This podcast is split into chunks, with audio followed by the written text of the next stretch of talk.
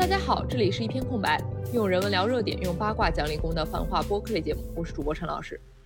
我是白老师。前几天著名的电影啊，就是在内地也挺受欢迎的《燃烧女子的肖像》这么一部法国电影的女主角阿黛拉·哈内尔，她就发声谴责电影界对于性犯罪者的不作为。那她其实点名了一串男演员啊、男导演啊，还有电影业的官员、法国电影局局长什么的。说他们男男相护，唯一的烦恼是受害者的声音太大了，他们希望我们是沉默不语的。而且哈内尔还强调说，他退出电影界是因为法国电影业多年以来实际上根本就已经取消了 Me Too 运动。你有钱、有力量、有所有的荣耀，但你不能让我当一个旁观者，我把你从我的世界里抹去。而且其实早在二零二零年的海萨奖上面呢，他就因为波兰斯基当时获得了最佳导演，就愤怒的离席了。那所以在二零二二年的五月呢，他也正式表示他会有条件的从电影院退休，他会继续戏剧演出，但是不再就是从事电影行业了。其实我第一次听到这个消息的时候，我是有点震惊和疑惑的，就是。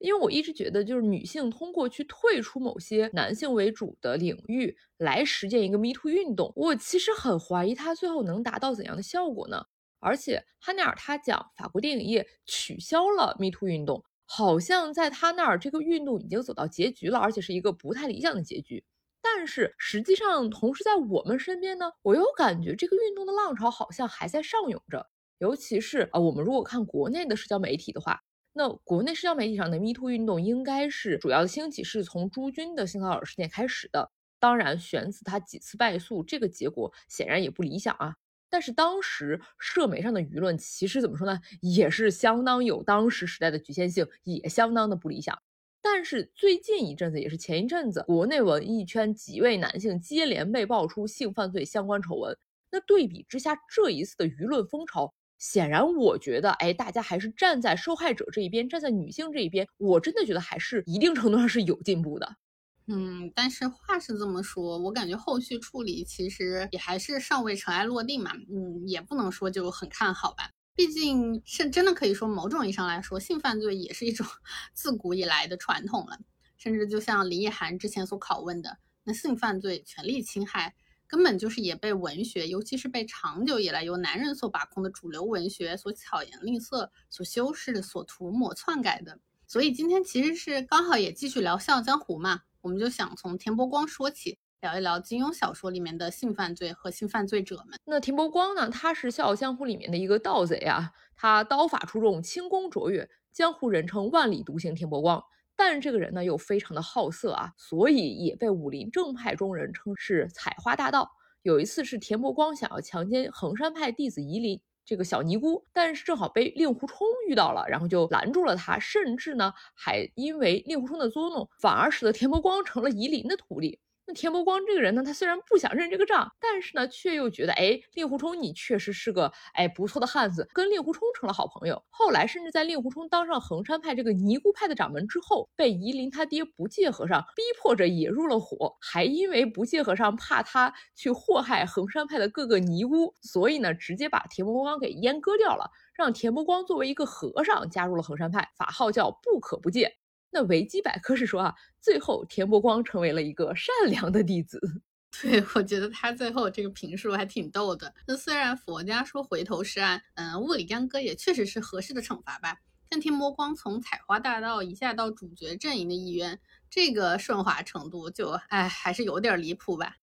我觉得这个其实是因为，其实采花大盗和 另外一种说法叫风流韵事，其实在我们的传统叙事中一直都是有点那种混淆的感觉，好像我们传统的话语和民间故事里面这两者之间的界限一直都是相当模糊的，这也就导致在我们的传统语境里面，性犯罪这个事儿好像本来就没有一个清晰的界定，经常就是变成一个糊里糊涂、不明不白的一桩公案。甚至有时候明明是一个男性犯罪故事，还反过来又成了规训女性的这样案例。那比如非常经典的牛郎织女故事，这实际上是说，哎，女性洗澡被看到你没有衣服了，你就只能嫁给对方。哎，这个故事其实细说起来也未尝不是像任盈盈这些不能被男人看到脸，你看到脸，要么我嫁给你，要么我杀了你，这样这些妖女们妖女故事的源头。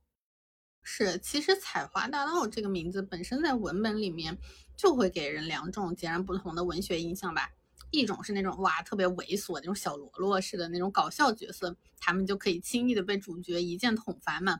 用来衬托主角的存在。而另一种呢，则是自己就是主角或者是重要配角时那种哇风流倜傥，甚至说除了在所谓的男女之事上有小过，而并不影响角色在其他所谓的江湖大事上的那种正面形象。甚至他还被用来凸显亦正亦邪这种类型角色的某些邪气。那所谓亦正亦邪，就是啊做了坏事，但不太坏。而两性关系上的坏事，那在男性作家或者说在主流话语看来，显然就属于这种小错误。尤其是如果再配合上经典斯德哥尔摩式的结局，女性受害者干脆爱上了犯罪者，并且可能还甚至倒贴上赶着嫁给他，那就干脆连犯罪事实本身都可以被洗掉了。是的，就像如果夷陵不是他喜欢令狐冲，而是他真的哎爱上田伯光了，那么田伯光的形象就完全不会是一个被阉割掉的丑角，而就成了像杨逍那样的，对不对？一个重要男配了。好像是于正版就是这么改的呢。而且你说杨逍的话，杨逍就是因为长得帅，所以他即使强奸了别人，也能说哎呀被受害者爱上了，然后他不就洗白白了吗？其实这个逻辑，说实话就挺让人讨厌的吧。你看杨逍本人啊，他在原著里的形象是明教教主的光明左使嘛，杨左使与右使合称逍遥二仙这种，你看一听就很风流潇洒的样子。但实际上他和纪晓芙就应该是强制爱的这种经典叙事了。那在三连版里面呢，纪晓芙还自述，他遇到杨逍纠缠之后是不能拒失身于他。当然，失身这个词其实本身也大有问题，但整体来说的话，纪晓芙还是保有了女侠自己的主动性，她可以说是基于个人意愿做出的选择。我们在之前的金庸漫谈节目里面，其实也有详细的聊过这个哈，但是。我们也提到了，就是到新修版里面，金庸反而进一步强调了杨逍和纪晓芙他们俩这是强迫关系，把纪晓芙说的不能拒失身于他改成了为他强力所迫，无力抗拒失身于他，还通过张无忌的话加上了一句杨逍之强暴纪姑姑，即为明证。嗯，从女性主体性的角度，这当然是又回到了刻板恶臭的老路上；而从洗白强奸犯的角度呢，这当然也是把杨逍又罪加一等。那后期他洗白杨逍，或者说至少对他的这个犯罪事实轻轻放过，这个后续部分呢，又是没有变的。你就可以看金庸他的态度其实也挺有问题的，对吧？也 就金庸也很明显的在他一次一次对自己作品的修改里面暴露了自己的真实想法。再话又说回来啊，其实这种霸道总裁一个帅哥的强迫爱，把性暴力用浪漫爱去美化的这种强制爱套路。哎，其实也不能说是金庸开创的啊，甚至我觉得也不是金庸带红的，而是一个相当源远流传的经典套路。那说起来，强制爱这个词本身，哎，大家咱们咱们是不是也挺离谱的？尤其是它居然还能作为一个言情桥段，甚至可以说是流派红极一时，甚至到现在仍然可以说是经久不衰。其实也已经颇能够反映点出什么了。嗯，但是，嗯，这里我还是得说，我觉得文学创作和现实还是有明确分野的吧。你当然可以说，嗯，这个确实体现了一定程度现实类大家的观念，哎，但是可能我们就会被指责说，你怎么分不清虚假和现实，分不清作品和作者呢？就比如一个经典的例子，就是乙一就经常被说，他如果不是通过写作来发泄他那种变态，他可能真的要去现实里当杀人犯了。那总不能用他写的那些变态杀人分尸的小说去审判乙一本人。的人品吧，但我觉得有时候这个问题是强制爱这个文学创作，不是说哎男的通过哎我写一写这种强奸小说哦，我发泄了一下，然后我就满足了，我就不去真的实施性犯罪了，而是好多时候是我们女性自己在不断书写、不断去阅读、不断解释和安抚自己在现实中受到的压迫和伤害。当然，我这里也不是想去指责或者批判强制爱题材的任何创作者和阅读者，甚至我自己也看嘛，对吧？也读。其实从另外一个角度来说，这种性犯罪题材的创作，其实也可以看作是作者和读者的自我梳理与治愈。至少 A O 三上面的呃 non-consent 这个 tag 底下是有人这样辩解的。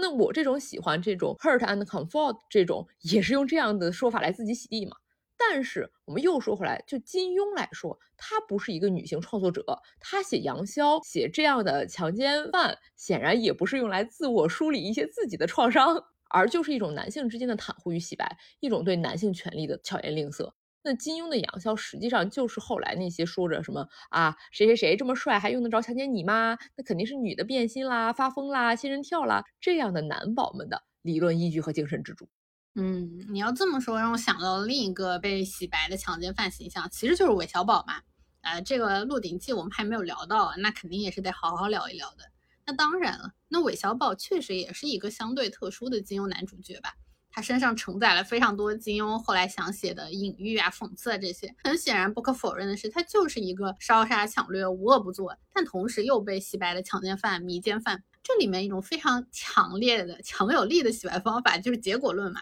你看韦小宝是不是很有本事？这些女的跟了他，结果是不是也挺好的？所以他没做什么嘛。说实话，这个说法看起来恶心，但还真挺现实。很多人就这么说。对很多女性的荡妇羞辱和指责，以及对男性的宽容和洗白，往往最理直气壮的就是从这个角度出发。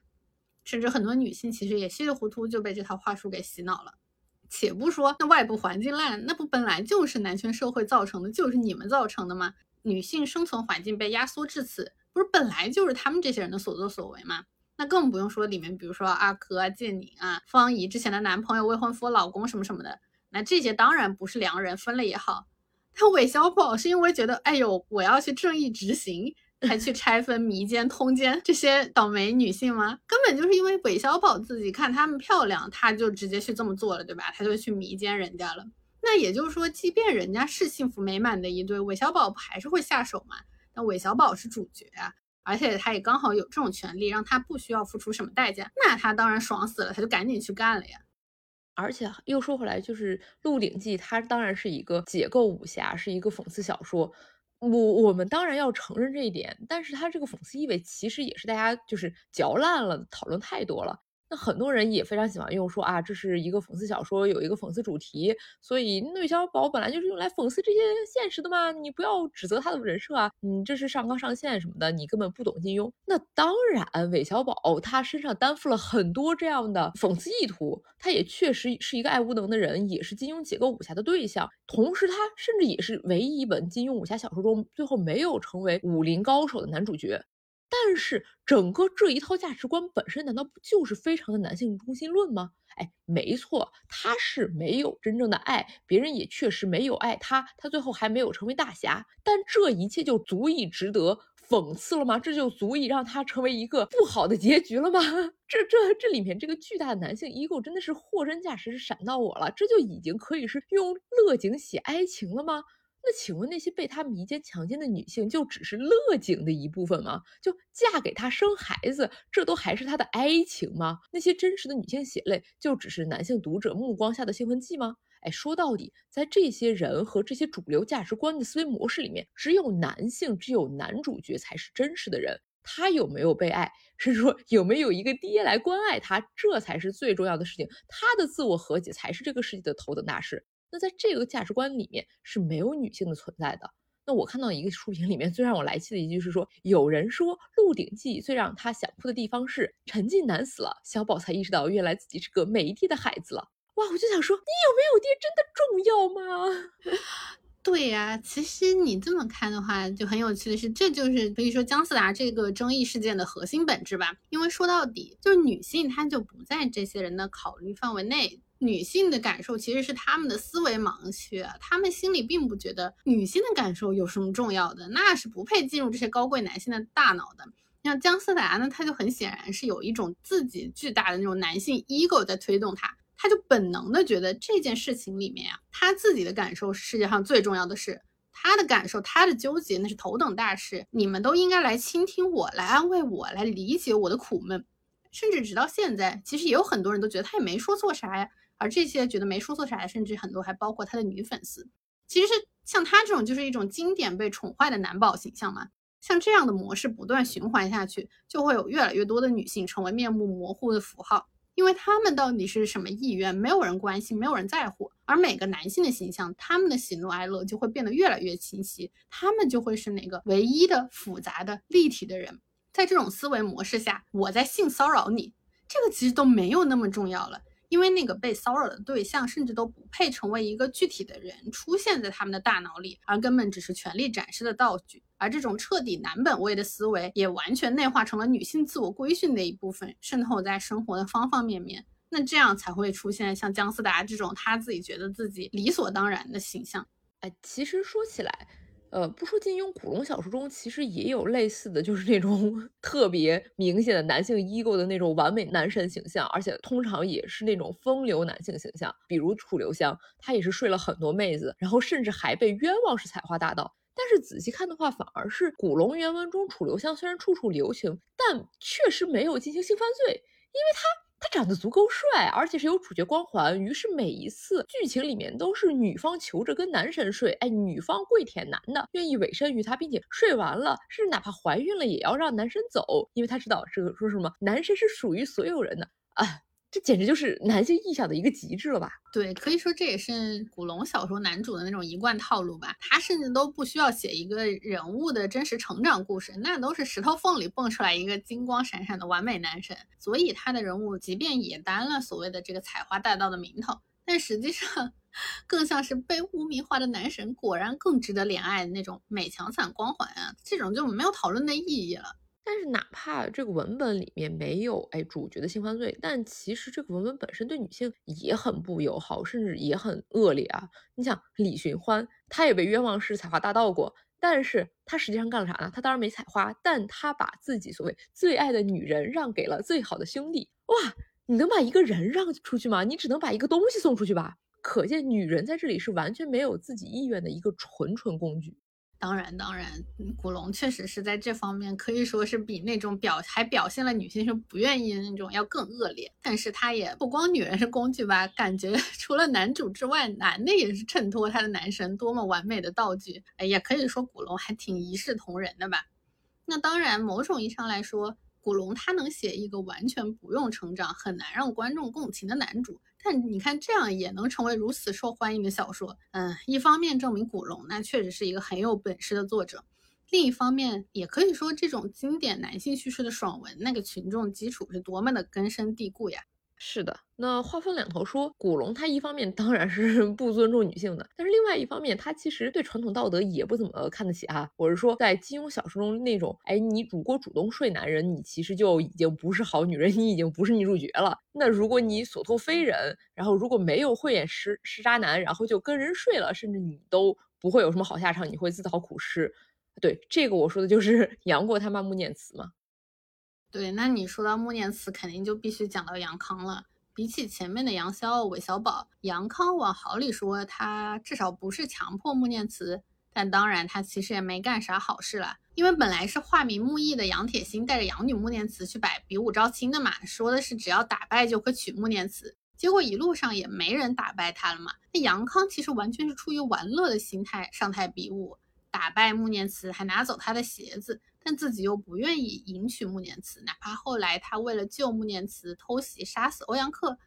其实也是为了顺水推舟去拜因家族后继无人不得不打破就是不收外徒这个规矩的欧阳锋为师嘛。而穆念慈却因为这个误会嘛，就是欧阳克被杀死了嘛，他以为杨康是改邪归正了，然后以身相许，就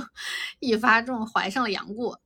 后来是因为穆念慈发现杨康行事歹毒，去与他断绝往来的。但是你看，孤身一人去抚养杨过的穆念慈，还是落得了一个早早去世的下场。那 杨康也是惨死铁枪庙嘛。可以说，穆念慈这种含辛茹苦、操劳早亡，好歹算得上一种经典好女人的结局。但其实还是挺惨，让人挺唏嘘的吧。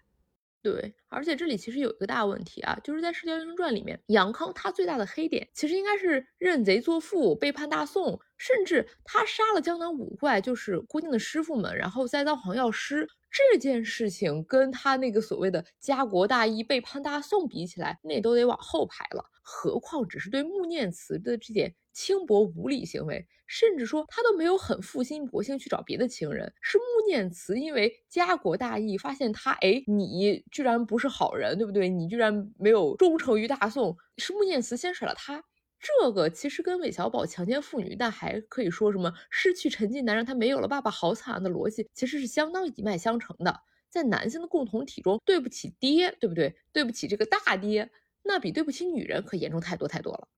那很显然，毕竟女的是不算人的，怎么会想到说，哎呀，我对不起一个物件儿，对吧？不过穆念慈虽然惨，但其实感觉还是属于啊啊一个好女人，但一步走错了的那种惨。金庸对她可以说还是报以了同情的。而同样是可以说是跟坏人主动睡了的何红药，那就因为他睡得更主动，所以也更惨，也更反派，就更不受金庸待见。对，如果说穆念慈他还属于是遭了杨康这个渣男，被动被害，那何红药他就属于呃自己看上了渣男夏雪宜，于是。他的下场其实也是更凄惨的。好好的一个本来五毒教教主的妹子，就因为看上一个来偷东西的渣男夏雪宜，结果呢？啊，帮他偷了东西之后被万蛇噬咬，然后容貌尽毁，还要乞讨三十年。呃，最后还可以说是被他的尸骨埋下的陷阱炸死，可以说是真的是很惨。其实夏雪宜也挺惨的，因为她小时候是姐姐被黑帮看上不从，黑帮杀了夏雪宜的全家，然后只留她一个人嘛，所以她才发誓要报仇雪恨。那长大她当然学了一身武功，她是听说五毒教毒术高强嘛，她是想去偷那个毒药的秘籍来复仇的，结果是被毒蛇。咬了，后来就长得帅嘛，所以被五毒教教主的妹妹，也就是万妙山庄庄主嘛，就是何红药给救了。那何红药其实对他可以说是一见钟情啊，而夏雪宜完全是因为知道这个，去利用何红药对自己的感情，去骗他带自己偷五毒教的镇教之宝嘛。期间还与何红药发生了性关系，达到目的，秘宝得手以后，他就一声不响的偷偷离开了。而何红药呢？也因为盗宝之罪被处以万蛇咬噬之刑，就毁容掉了。但是哪怕何红药被夏雪宜害得这么惨，他的想法却是：我给成千成万条蛇咬成这样，被罚讨饭三十年，那都是我心甘情愿的。那日我带他去毒龙洞，这结果早就想到了，也不能说是他害我的。他对我不起，却是他对我负心薄幸。那时我还真一往情深，一路乞讨到江南去找他。啊，他甚至还去从夏雪宜的仇家那里去救，或者说是偷走了夏雪宜。而真正让他对夏雪宜痛下杀手的，其实是因为发现夏雪宜是另有所爱的嘛。然后他才那个时候才终于醒悟，哦，原来毒龙洞中的事，在他不过逢场作戏。他生平不知玩过多少女人，可真正放在心坎儿的，只有他未婚妻一个。他说他未婚妻又美貌又温柔又天真，就比我可好上一百倍了。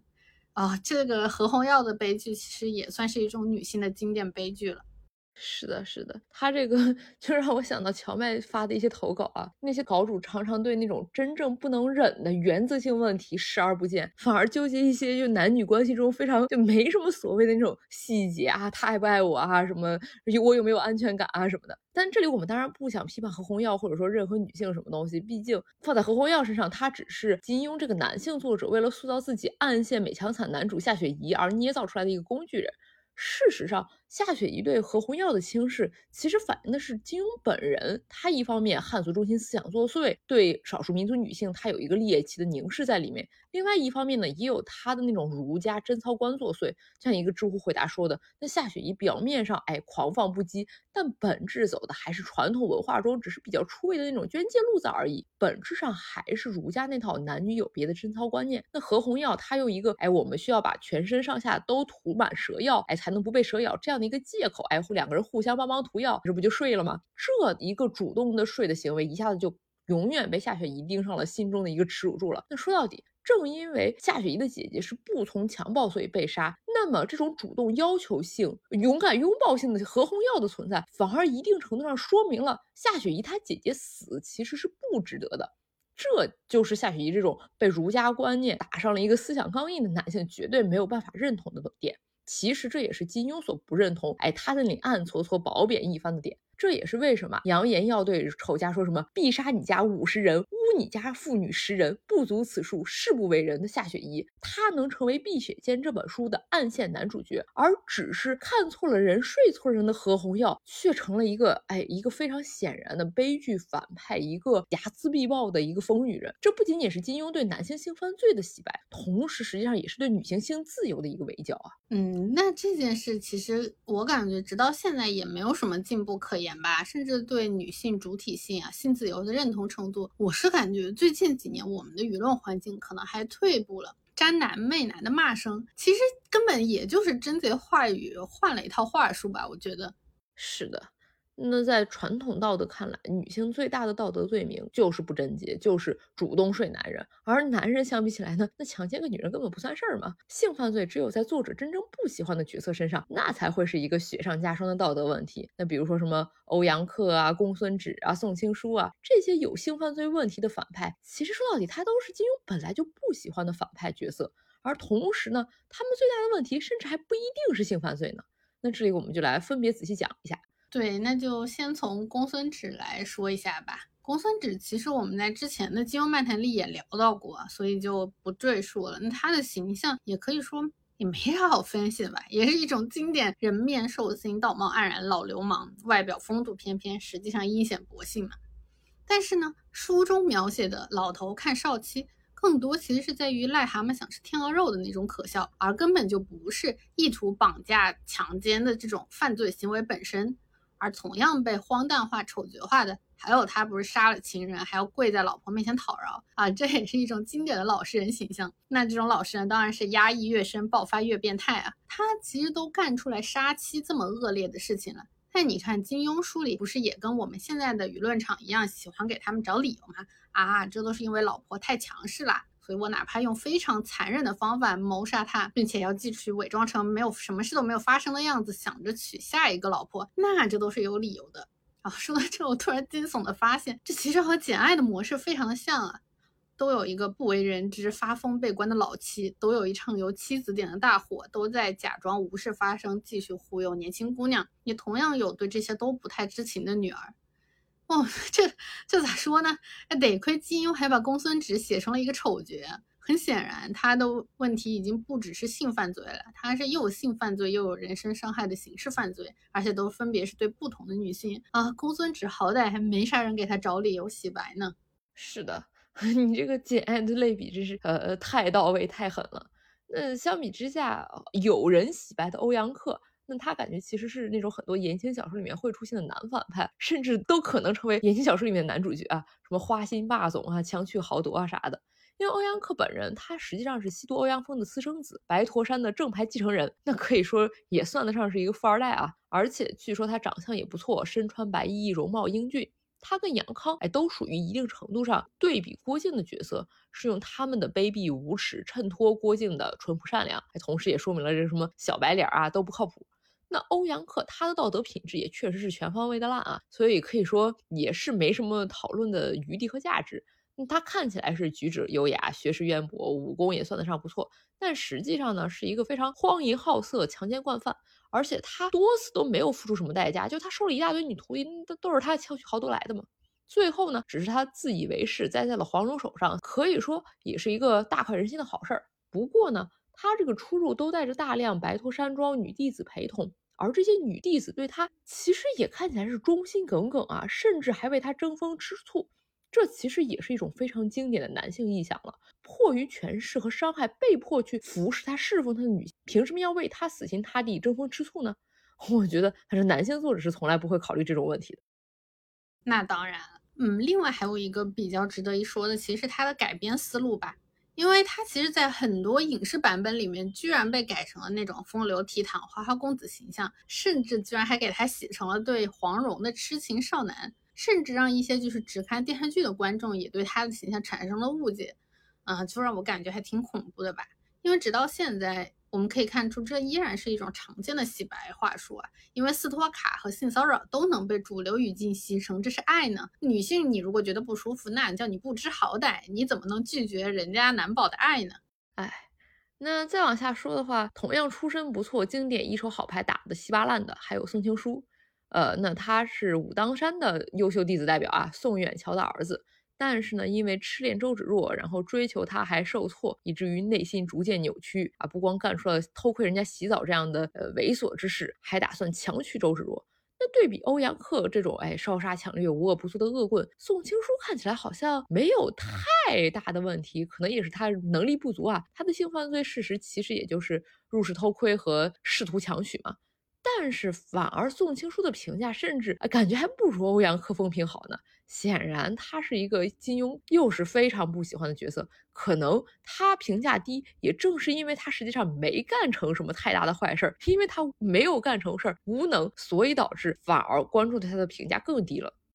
嗯，那对比欧阳克还在影视作品里面去给他洗白了一番，甚至我们上面提到的好多人，甚至他都还改邪归正啊。当然，这个改邪归正是打了引号的。那宋青书他因为自己能力没有比周芷若更强嘛，所以他其实就算他想造成伤害，他也根本就没法造成什么很大的伤害。但你看他这种没怎么造成伤害的人呢，反而是最不受欢迎的角色之一吧，可以说。我感觉可能本质其实是因为这种为爱扭曲自己的剧本，通常都给女性拿了。像宋这样的，对吧？七尺男儿为爱扭曲自己，干了这么多匪夷所思的事，还没干成。那在这种男权社会的价值观里，那他恐怕直接到鄙视链底端去了。比起他这种没有做到来说，那性犯罪本身又能算多大点事儿呢？那都是可以做点好事就给他洗白的。像他这种。所谓带引号的没本事，可能才是最让人瞧不起的。嗯，所以我们在这里把好像没有造成什么实质性伤害的宋青书也单拎出来聊聊，因为他这也算是一种典型情况了。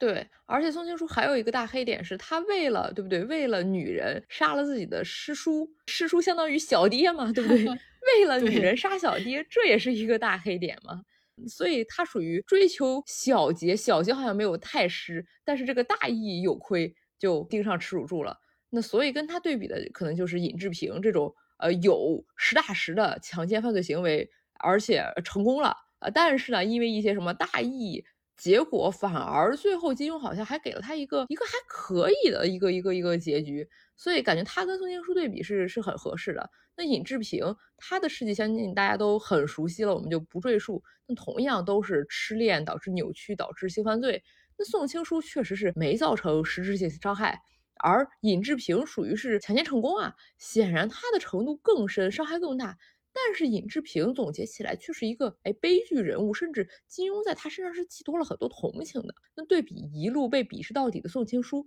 尹志平的区别在哪里呢？我们看他的评价啊，他是说什么？知道自己犯了大错，便以死谢罪，甘愿自刎在小龙女剑下，跪求小龙女的原谅。而同时呢，在应对蒙古入侵的这个问题方面，保持了应有的气节。所以区别在哪里？就在这个气节的大义上了。他是在蒙古武士进攻重阳宫之战里面，与蒙古武士以及全真教的叛党，哎，可以说是坚决斗争到底，不顾自己生命安危。所以虽然小节有亏，但是有民族大义在，最后还是保留他这个掌教身份的。你看我们这个传统用词有多考究啊？那强奸女性是小节，民族矛盾叫大义，一切就尽在不言中了。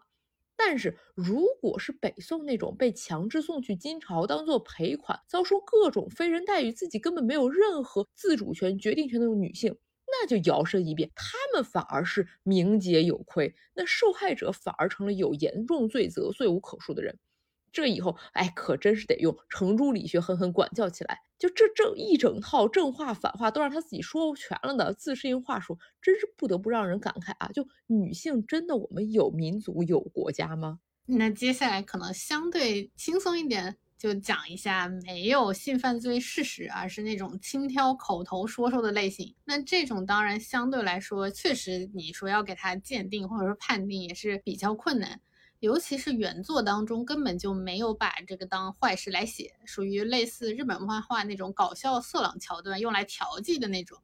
那这种待遇当然都是给主角的啦，比如令狐冲啦、杨过啦这种。那《笑傲江湖》里面令狐冲其实可是说了不少冒犯女性的话哈，但哪怕不提什么一见尼姑逢赌必输这种所谓情势所迫，也好歹可以给他洗一洗的风化吧。那令狐冲对任盈盈其实是实打实的轻薄过的。在他和莹莹当时并肩抗体摔到溪里面的时候，他第一次发现莹莹不是老太婆，是美少女嘛？原文是说他低下头来，见到她娇羞之态，娇美不可方物，心中一荡，便凑过去在她脸颊上吻了一下。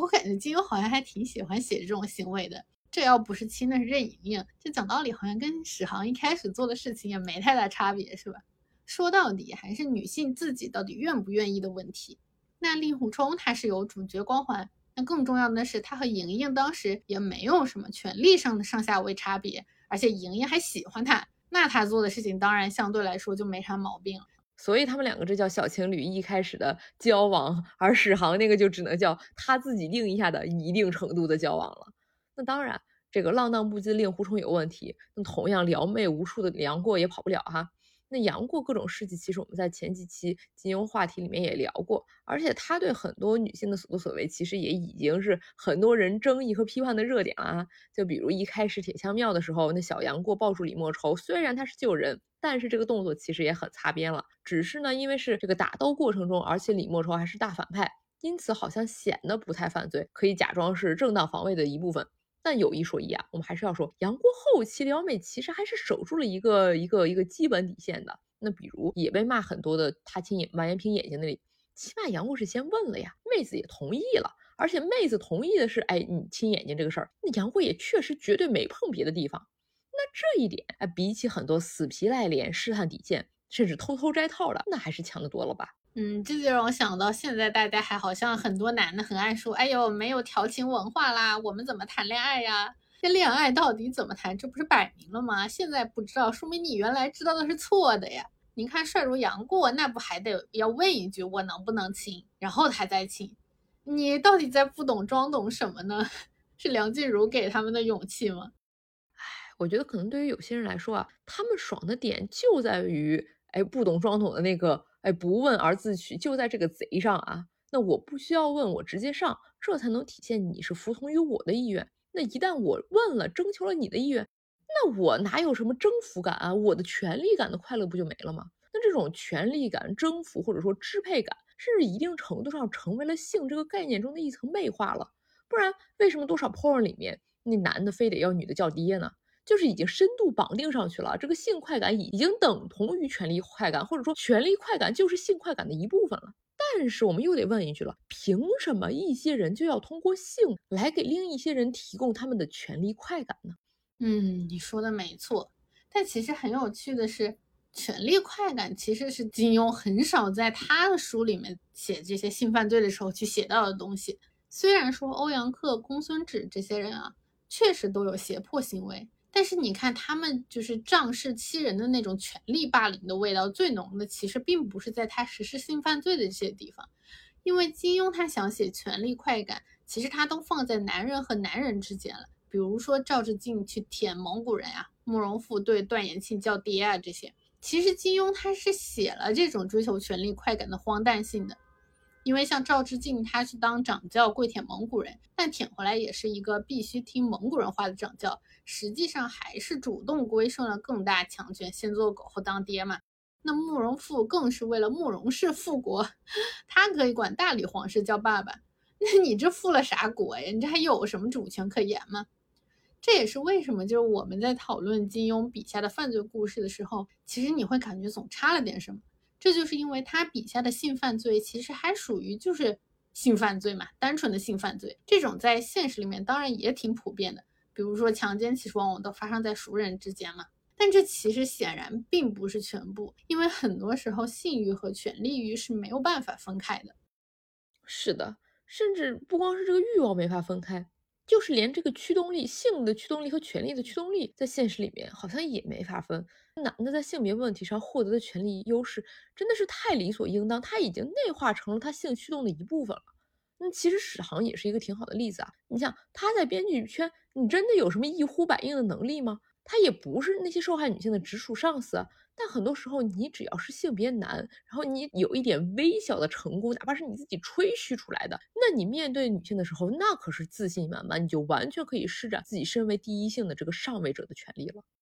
嗯，但是史航其实还有一个比较特殊的就是，他是微博大 V 嘛，他是可以一定程度上掌握话语权的人。你就这里也挺有趣的一个话题，就是大 V 的这种权利在哪里？甚至进一步说，他的那种年龄也是他的一种权利吗？我会觉得这种话语权的差异确实可以塑造出一种粉丝和偶像的关系，而且在所谓的这种文化圈子里面，因为饱受这个上千年以来的洗脑话术荼毒，这个问题其实显得格外典型啊。比如之前翻车的各位大 V，呃，周旋逸啊、邓艾艾啊、邵尚宝啊，这里面还有很多人还现在厚脸皮活跃着呢。他们都是把自己的话语权打造出来的那种人设和权利，转化成了对女性的侵害，对女性的吸血。这里面的受害女性，尤其是女粉丝。嗯，其实我总感觉能粉上那些男大 V，或者是对所谓一定程度上的成功人士啊，或者是年长的所谓成熟男性大叔啥的，很容易产生好感。那其实也是有一种更大的被文化规训出来的崇拜在的嘛。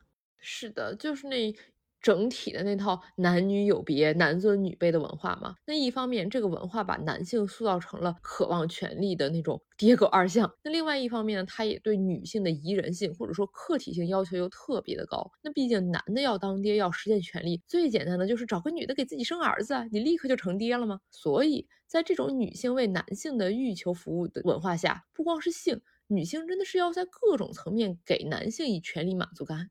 这也是为什么阿呀娃娃的那个好主母教程里面的重要一条，就是你要发自内心的崇拜、夸赞你的老公，没优点你都得编出来。而那一套所谓才华大于长相的才子佳人传统叙事里面，不光让自信男宝们对自己的所谓才华充满信心，也方便了那些被洗脑、被规训的女性给对面的男的编造优点上 buff。毕竟啊，长相如何不瞎总有点评判吧，但是才华这种事儿，嘿嘿，那还不是你说啥就是啥吗？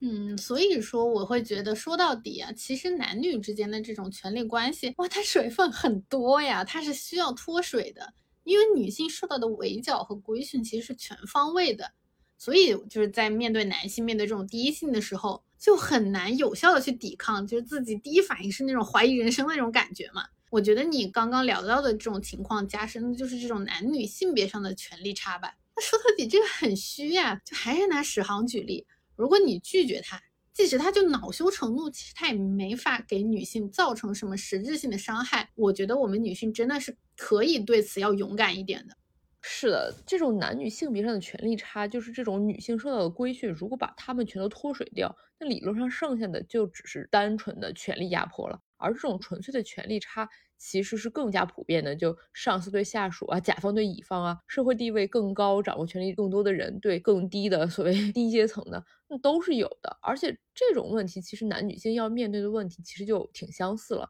那很多名人性侵案不是也经常有那种对男性下属、对不分性别的儿童的吗？那这种权力压迫其实才是脱水之后的本质。只是因为我们现在男女之间本身存在着一层巨大的权力关系，我们的社会文化构建出了这个权力关系，这才使得女性在整体上都显得弱势，都更容易被伤害，都更容易成为那种权力侵害的猎物。对，你看杰尼斯其实就是男性的 Junior。男性的艺人，但是要会被自己的男性上司、男老板性骚扰，所以可以说这些本质都是权力关系、权力问题。那这就聊到权力本身，它应该怎么被约束呢？我是觉得唯一有效的办法就是推动举报机制，增加上位者的犯罪成本。你看，即便你是大佬，如果你被举报性骚扰了，你也要丢掉自己的工作，这样才是行之有效的，能把权力放进笼子的办法。那当然了，权力压迫肯定是无处不在，全世界哪里都有很恶劣的丑闻出现。但是说实话，有效的机制到底是在给这种权力压迫踩刹车，还是踩油门，其实是很容易被分辨出来的。呃，那最后再说一下，也是一个比较热门的话题点吧，就比如令狐冲和田伯光的关系，也是我们之前提到的，就是姜思达的那个事情。所以说性骚扰，哎，它是不是一个值得割席的事情？那令狐冲他没有跟田伯光割席，哎，是不是一个问题呢？那如果说令狐冲他之前，哎，什么一介尼姑逢赌必输这种疯话，还是情急之下迫不得已，那他跟田伯光惺惺相惜，就显然是他自己的个人选择了。而令狐冲的这一选择，显然在书中是完全无损于他自己的人物形象的，甚至还有点加分那种放浪形骸、不拘小节啥的。那为什么现实中会有关于割席啊、关于连坐的争吵呢？嗯，那这个就是，如果有人在你面前进行性犯罪，然后是你制止了，然后他从此以后好像也确实没有继续性犯罪，那那这个朋友，呃，好像也是可以交的吧？尤其是如果你一定程度上还承担了他监督人的这么个身份的情况下，那这个就是得说刑满出狱的人，那人家也有改造以后的人权呀，对不对？所以其实最本质的问题是田伯光他的性犯罪行为，他倚仗的权利其实是武力啊，而作为武力更强的令狐冲，他其实是靠这种武力权力的压制，或者说至少是在对抗田伯光吧，而并没有把自己的武力也贡献成田伯光狐假虎威的一部分。但是你看现实里面，Me Too，他所揭露的犯罪者往往依靠的就是他的圈子，他的男性同盟。这个时候，你的不割席的表态，一定程度上就已经是一种站台了。毕竟你要真出于个人情谊，你可以不说话呀。你都跳出来站台了，那当然是在给那个施加伤害的权力怪物添砖加瓦。那我觉得被骂也不算冤枉吧。而且我我话又说回来，我觉得为这些人说话的人已经够多了，就不差我们一个出来骂的。是的，是的。而且还有一点啊，就是很多人说那个呃连坐的是事儿。就 cancel 整个取消文化本身，它是一个自下至上的，它是通过我们个体去实践我们本来就有的选择权啊。我选择我不看你的东西，我选择我不用脚给你投票，来去对高位者造成一些影响，这样的一个事情。那哪怕是它制度化之后，也是走一个法律路线，就是你刚刚说的那个行之有效的举报机制。那我们选择的说不。并且这个不可以在机制下反馈成为你性犯罪的成本，这其实是一个很好的正向循环啊。而很多人动辄相提并论的那个连坐、那个举报，那完全是自上至下的体制性制度，那是有一个更强大的权力在挑动群众、斗群众，那是一个真正的权力掌控者玩弄大家的手段。我觉得这两者其实还是有非常大区别，不要装瞎的。对，那最后我们来总结一下。金庸笔下的性犯罪者，最后结局他被盖棺定论是坏人的道德败坏，还是那种亦正亦邪的那点儿邪气，其实并不取决于性犯罪行为本身严重与否，而完全基于作者金庸本人对这个角色的态度，取决于是性犯罪之外的部分。那显然，在金庸这等掌握了笔杆子的男性眼里，对女性的性犯罪，或者说是违背女性意愿与之发生关系。那么这个行为本身其实不算什么大事，毕竟只要作者想，那女人总会爱上这个强奸犯的。而女人爱上强奸犯本身就是一种强大的迷思和对女性的规训，这就是林奕涵所说的《房思琪初恋乐园》里面去描述的那种女性受害者爱上强奸犯的可能。因为为了让自己不那么痛苦，也因为除此之外没有任何行之有效的去改变这一个事实的办法，因此他唯一能走的、能让他自己活下去的那条路就是自我说服。他所谓的那种爱本身就是一种不得已的强迫产物，是一种不这样想我就更没有办法活下去的自我洗脑。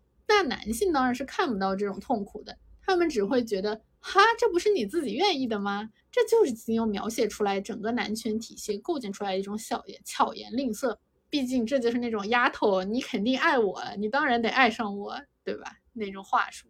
当然，就现实里也存在，哎，确实爱上的。毕竟就是有那种帅哥和丑男做同样的事情嘛。女生她真的就是想跟帅哥度，她不想跟丑男度，于是她只告了丑男强奸，然后没有告帅哥，所以帅哥安然无恙的例子。那无论这里的女生她跟帅哥睡这个想法是不是又出于另外的一些规训或者建构，但至少这是一个真实女性的真实意愿。但金庸笔下得到了女性的爱的那些性犯罪者帅哥们，他们得到的可不是真实的女性的同意啊，而是一个男性作者金庸的意愿。这里面没有一个真实的女性形象存在，而完全就是作者的大笔一挥。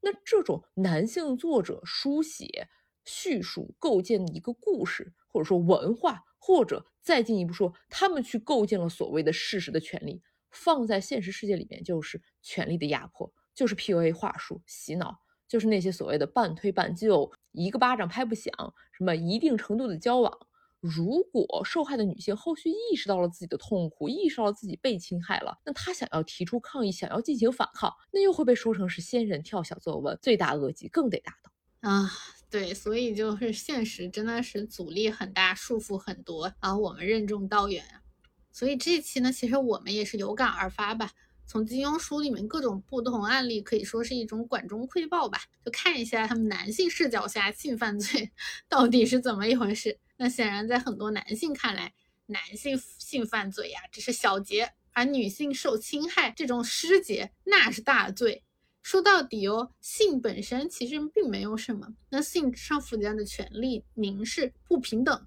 其实才是更大的问题。嗯，希望未来能够有一天，我们女性不再把受到性侵害当做一件值得去死的大事，而男性也能真正意识到，违背女性意愿与之发生任何行为，其实都是一种犯罪。啊，那这期节目就到这里啦，大家再见，大家再见。